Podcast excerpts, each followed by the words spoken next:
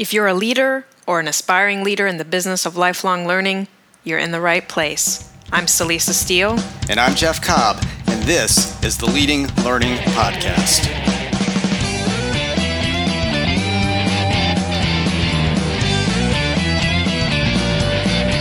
Welcome to episode 164 of the Leading Learning Podcast. This time around, we talk with Michelle Weise about the future of work and the future of learning.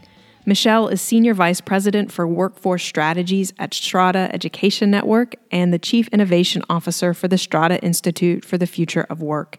In these roles, she is deeply immersed in how work and learning are changing, and she has insights to offer that we know listeners are going to find valuable. Before we turn to the conversation with Michelle, we have a couple of messages that we want to share with you. First, we want to encourage you to connect with us and tell us your thoughts about the show, whether that means comments on a specific episode or ways in which we can better serve you with the content that we share on the podcast. And there are a number of ways you can do that, and we'll highlight three here. First, we publish show notes for every episode, and there's a place to submit comments at the bottom of every show notes page. You can always get to the show notes page for a particular episode by adding slash episode number after leadinglearning.com. So, for example, the show notes address for this episode is leadinglearning.com slash episode 164. You can also find Leading Learning on Facebook at facebook.com slash leading lifelong learning. You can comment there or message us, and if you like the page, you'll receive valuable content from us on an ongoing basis. And then, last but certainly not least, you can just send us a good old fashioned email at leadinglearning at. Whichever method you choose, we really would like to hear from you. Yes, we would indeed like to hear from you, so please let us know your thoughts at any time. In the meantime, we want to let you know about our sponsor for this episode. And that sponsor is Learning Technology Design, or LTD, our annual virtual conference designed specifically for those who work in the business of lifelong learning, continuing education, and professional development. This will be our fourth time offering LTD, and we know from all the feedback we've received that past attendees have found it a unique and highly valuable experience. Registration is open now at ltd.tagoras.com. And we're also offering the opportunity to be a patron for the event, an option that may be of interest to companies that serve learning businesses. You can find out about that by going to ltd.tagoras.com slash patron. And we'd like to spotlight some of our current patrons, including 360 Factor, Authentic Learning Labs, Avilar, Digitell, EventGuard, Review My LMS, and Web Courseworks. We've highlighted these patrons on the LTD website and we'll also include links to them in the show notes. Definitely do take time to find out more about these organizations. These companies have demonstrated their commitment to learning businesses by becoming patrons of LTD, and so we encourage you to support them. Now, let's get to that interview with Michelle Weise. Yeah, definitely. This was uh, this was a brief interview, um, but um, but packed full of uh, valuable perspectives from Michelle. I became familiar with the, the Strada Education Network, where Michelle works, uh, a while back when I saw that they had launched the Strada Institute for the Future of Work. And of course, we've, we've discussed the future of work here before. Um, I've had Heather McGowan on the show. We'll make sure we link to that episode. And, and of course, we believe that the future of work and the future of learning are intimately tied, uh, which uh, certainly is a perspective that, that Strada has and that Michelle uh, has. Um, and then as it happened, uh, you know, it took a while to get the the, the podcast lined up. Um, but right before we uh, did the interview with Michelle, Strada launched a new report called Robot Ready human plus skills for the future of work.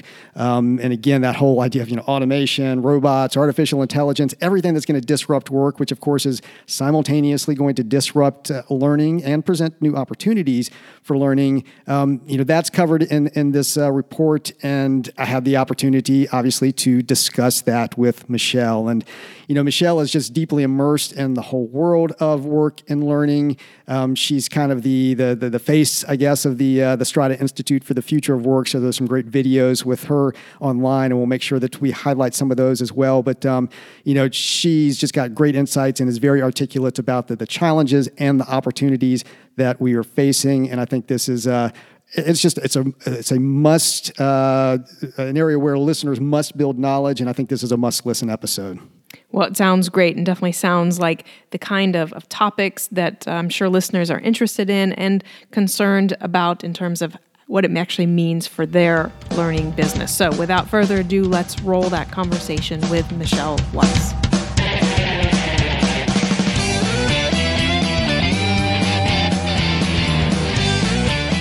Hello out there. I'm Jeff Cobb. This is the Leading Learning Podcast, and today I'm talking with Michelle Weise.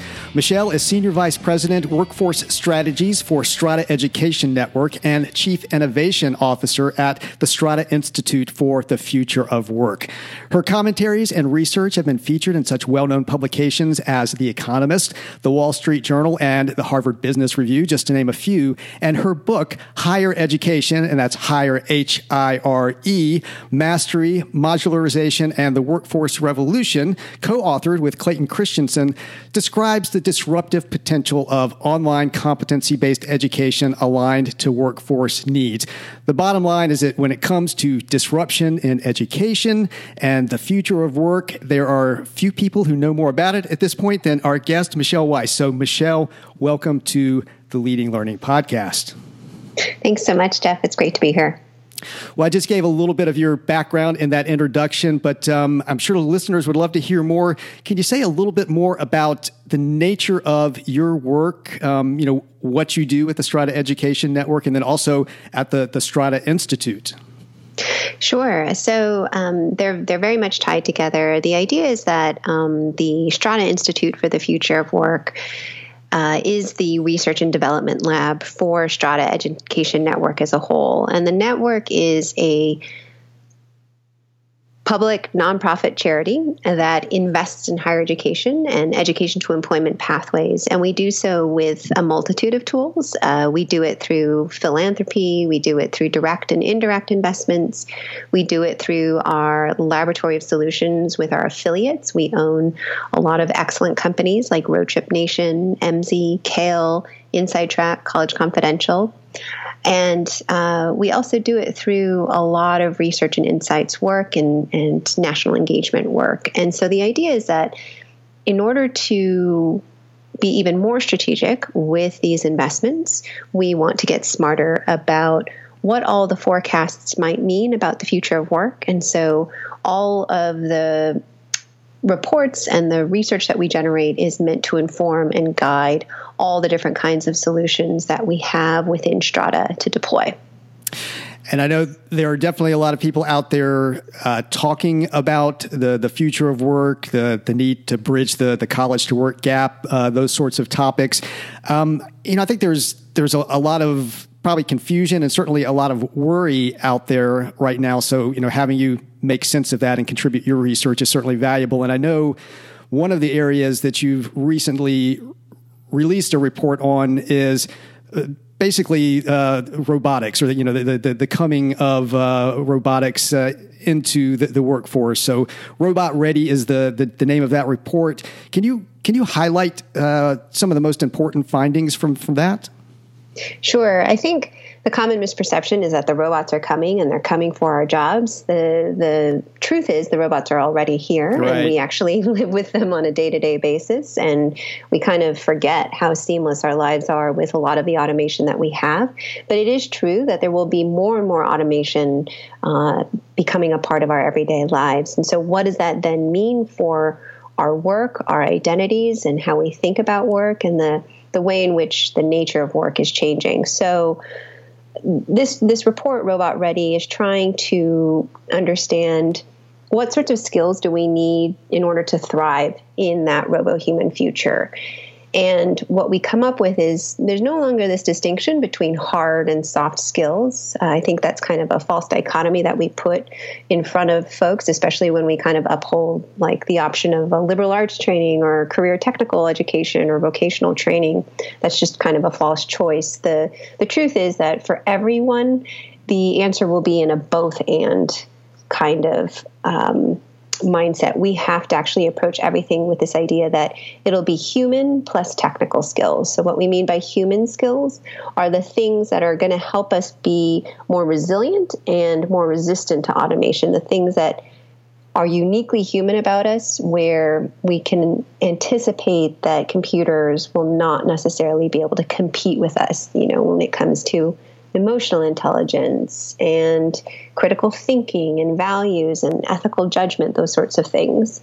And then we will also, because we are going to be faced with more and more technology over our working lives, we are going to have to figure out how we make sure we remain relevant in the workforce and that we can coordinate really well with the robots in the future and have the right sorts of technical skills that make us marketable and relevant in that future of work. And so, what does that mean, practically speaking, then for you know the the institutions, the system that's serving learners at, at, this point? And I'm thinking primarily of you know adult learners, ones that are maybe just entering the workforce, but also ones that have been out there for a while. Um, what what what needs to change in how these people are being served? Yeah, so it's an interesting.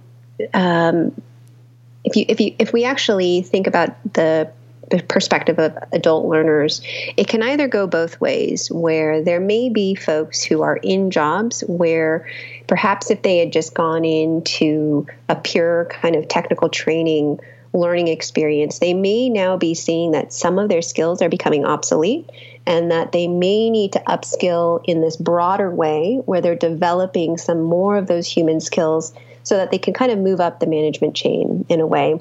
Whereas for others who maybe started off with a liberal arts background as more of a generalist, might be seeing the need to advance their careers by upskilling and finding some sort of targeted solution around learning how to do these specific kinds of skills that are critical to the domain that they're in, or if they're trying to maybe transition from one pathway to another. For instance, if they are thinking about moving from human resources more into public relations, there are certain ways in which they're going to have to figure out how to transfer some of their broad skills into a different domain and then also access some of those more technical skill sets, you know, around, say, strategic planning or um, storytelling or brand management or search engine optimization so that they can be more understandable to a future employer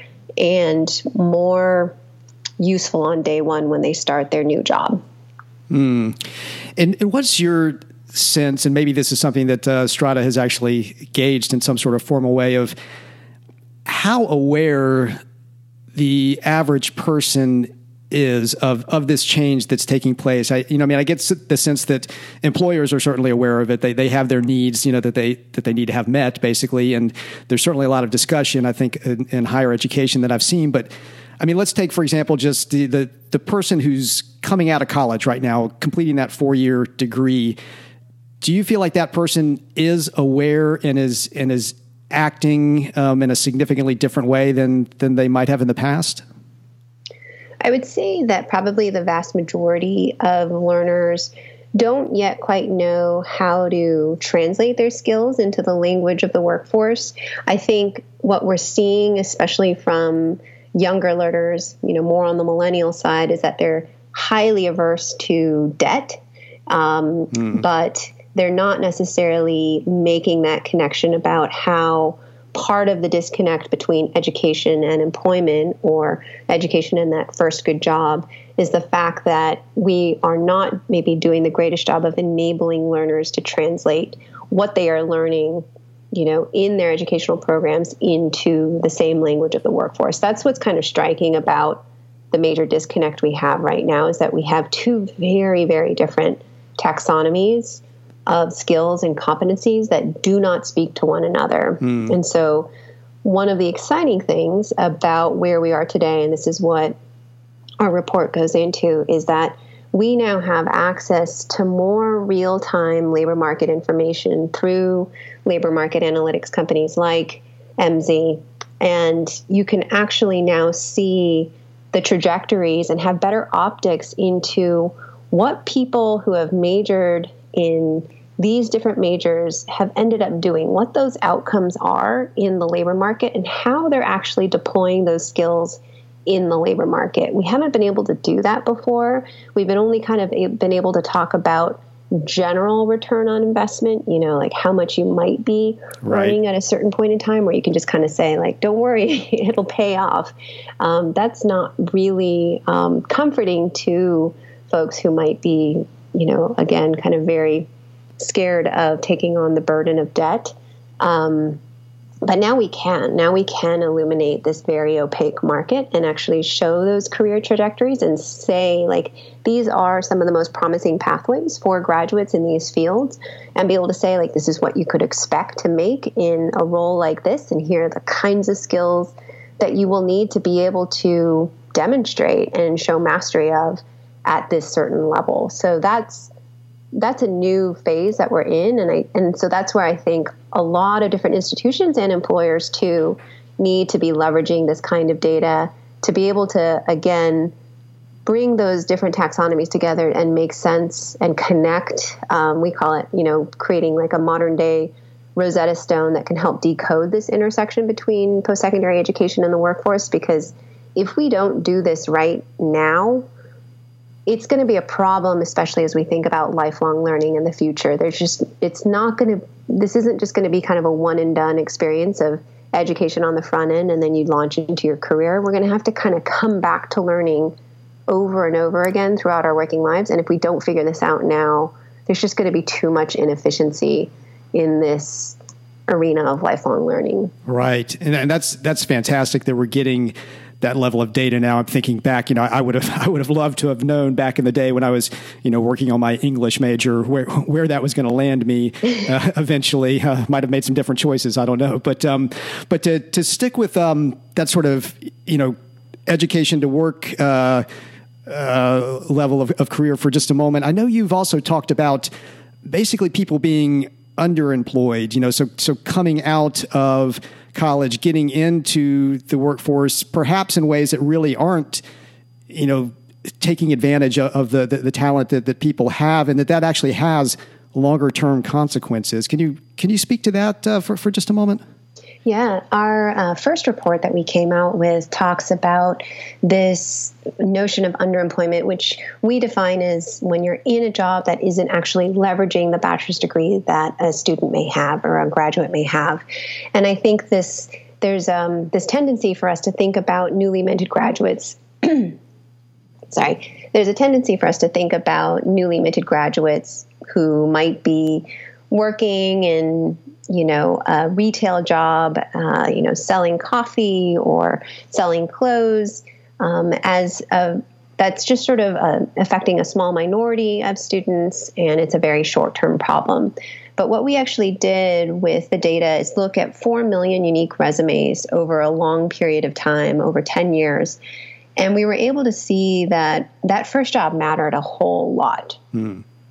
Over, actually, approximately 43% of that sample started off underemployed in their first job and remained underemployed.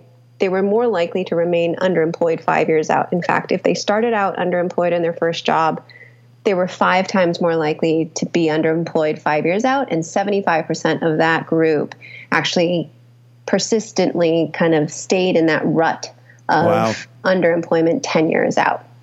So it's not a short-term problem if you and it's a it's a huge issue when it comes to financial implications as well, right? Because they're earning on average about $10,000 less per year. So what was fascinating is that we found out that it wasn't a short-term problem, it was a permanent detour that actually also affected women uh, disproportionately than men. Mm. So it was really really concerning and that also connects to um, this report that we did on um, this robot readiness, but where, where we were looking at the trajectories of liberal arts grads in particular, because we actually saw that over the course of, a th- of, of their three job, first three jobs, liberal arts grads were uniquely mobile in the fact that 70% of them moved from their first job into their second job. And many of them, by the time that they were in their third jobs, were actually moving out of underemployment into high skill high wage and high demand jobs. So they were ultimately kind of escaping that rut of underemployment. But the problem is, so many of them were doing this by stumbling in the dark. They didn't have great right. navigation. And so that's the thing we really have to work on. Right, right. I think you've just described my career trajectory, to be honest. so, uh, well, and that may be a good um, doorway into talking about people who are later on in, in their career. And I mean, for me, one of the most worrisome things about the, the the path that we seem to be on right now is that you know there's so many people who are already out there in the workforce. They a lot of them aren't really thinking about you know going back to school or, or necessarily pursuing you know any sort of formal uh, education at this point, and they may really get caught out. Um, you know, with what's going on, how, how, do we how do we reach those people? Um, and I don't even know how we define that group really, but uh, how do we make people more aware and, and, and get them to start taking the steps that are going to make it possible for them to, to thrive in this new world of work? It's a it's a really good question because um, we've actually been interviewing over the last few years with Gallup um, 350 Americans every single day. So we have a repository of um, consumer insights about education uh, that totals, I think, 282,000 interviews so wow. far. And out of that population, we have a lot of folks who have some college and no degree. And what's interesting is if you actually dig down into the data there, a huge percentage, almost half of the uh, half of the folks in that group have actually no intention of coming back to education, even though they know it could potentially help advance their careers and lead them into more productive and meaningful lives potentially they they still have no intention of coming back. Mm. and that's fascinating right? Because clearly something has gone wrong and it's sort of you know they tried it they have no interest. But then even for those who've completed there are many who just sort of think it was a one and done experience. And so we're all going to have to sort of shift our mindsets into this idea that we're going to have to return to learning over and over again, uh, just because there's just the fact that our, our work lives are going to change and become more turbulent. And there's also the p- potential that with medical advancements, our lives might extend to longer lifespans. And right. so we may have longer, more turbulent work lives. And so, in order to sort of um, adapt and shift with the changing times and the changing needs of the economy, we're going to have to have that very different mindset. So that's that's that's a big big shift. But what's interesting is you know research actually already already shows us that um, I think it was a Pew survey that showed that most Americans, close to 87%, know that they will have to reskill or upskill in some way. The challenge is that they don't know where to go for mm. some of mm. that learning, right? And our system isn't set up in that way. And that, that'd be a good area to explore uh, quickly is you know, my perception is that Strada is very focused on higher education, traditional higher education institutions. I mean, most of our listeners are working in that kind of trade and professional association world, so continuing education, professional development that comes out of those organizations. How how do you see the the role of those types of organizations in just addressing all of the, all of the challenges that are presented by the future of work? Yeah, so at Strada, we are not just focused on traditional institutions of higher education. We are very much kind of agnostic to who the learning provider is.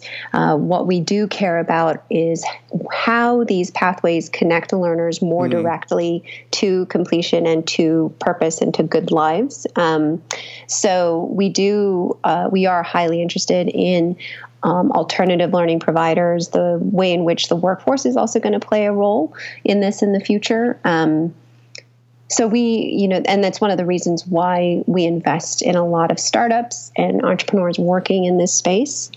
Um, pretty much all our existing systems today are going to have to play a role in this learning ecosystem of the future.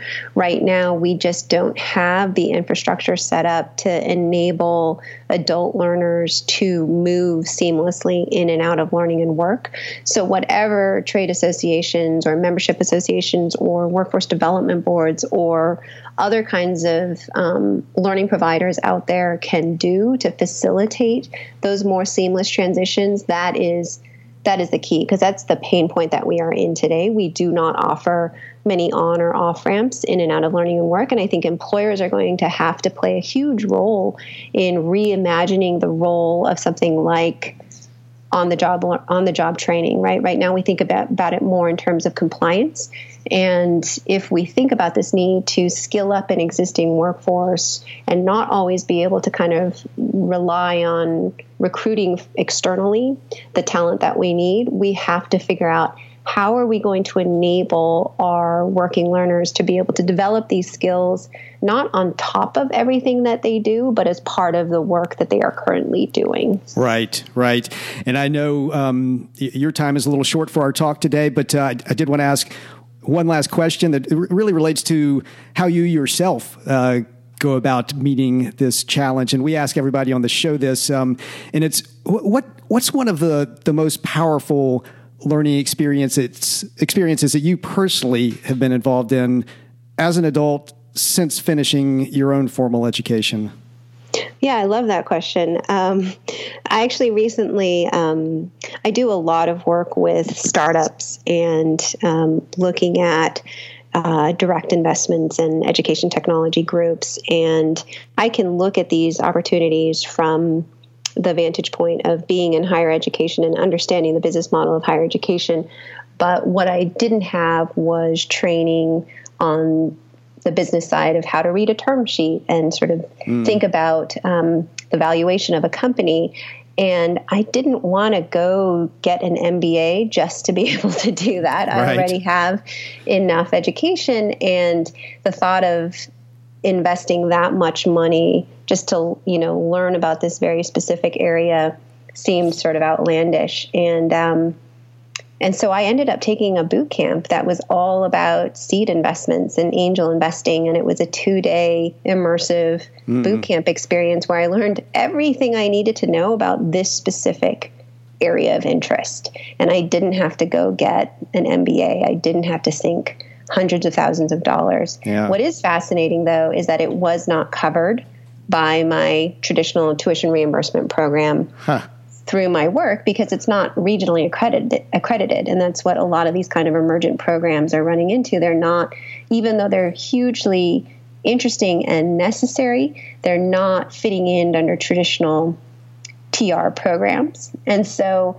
that's something else that we'll have to kind of figure out in terms of policy for the future is how do we make sure we're helping Americans advance in their working lives by making sure they're getting the kind of on demand training that they need, but also being able to finance those um, with traditional mechanisms. Right, right. Yeah, that's a critical question, and, and and more and more people are going down, you know, just the pathway that, that you described there. I've done that sort of thing myself. So th- thanks for sharing that. Um, thanks for being on the show today. If listeners want to know more about you, uh, more about Strada, where should they go? So they should go to www.stradaeducation.org slash institute. Great. And I do highly recommend that listeners do that. Uh, a lot of great uh, information there. You can download the, the Robot Ready report, which I highly recommend. Um, so, again, Michelle, thanks so much for being on the Leading Learning Podcast. Thanks so much for your time, Jeff. That wraps up our interview with Michelle Weise. To get show notes for this episode, go to leadinglearning.com slash episode 164. When you check out the show notes, you'll also see various options for subscribing to the podcast. If you're getting value out of what you hear, we would be truly grateful if you would subscribe, as it helps us get some data on the impact of what we're doing. We'd also be grateful if you would take a minute to give us a rating on iTunes. You can go to leadinglearning.com slash iTunes, and that will put you in the right place. Jeff and I personally appreciate your rating and review, but even more importantly, reviews and ratings play a really important role in helping the Leading Learning podcast show up when people are searching for the types of topics we cover in the show. And we'd be grateful if you'd check out our sponsor for this episode, Learning Technology Design, or LTD, at ltd.tagoras.com. Again, this is our annual virtual conference. And if you, like most of our leading learning listeners, work in the business of lifelong learning, continuing education, and professional development, this is an event you do not want to miss. And finally, consider telling others about the podcast. You can send out a pre-populated tweet by going to leadinglearning.com slash share.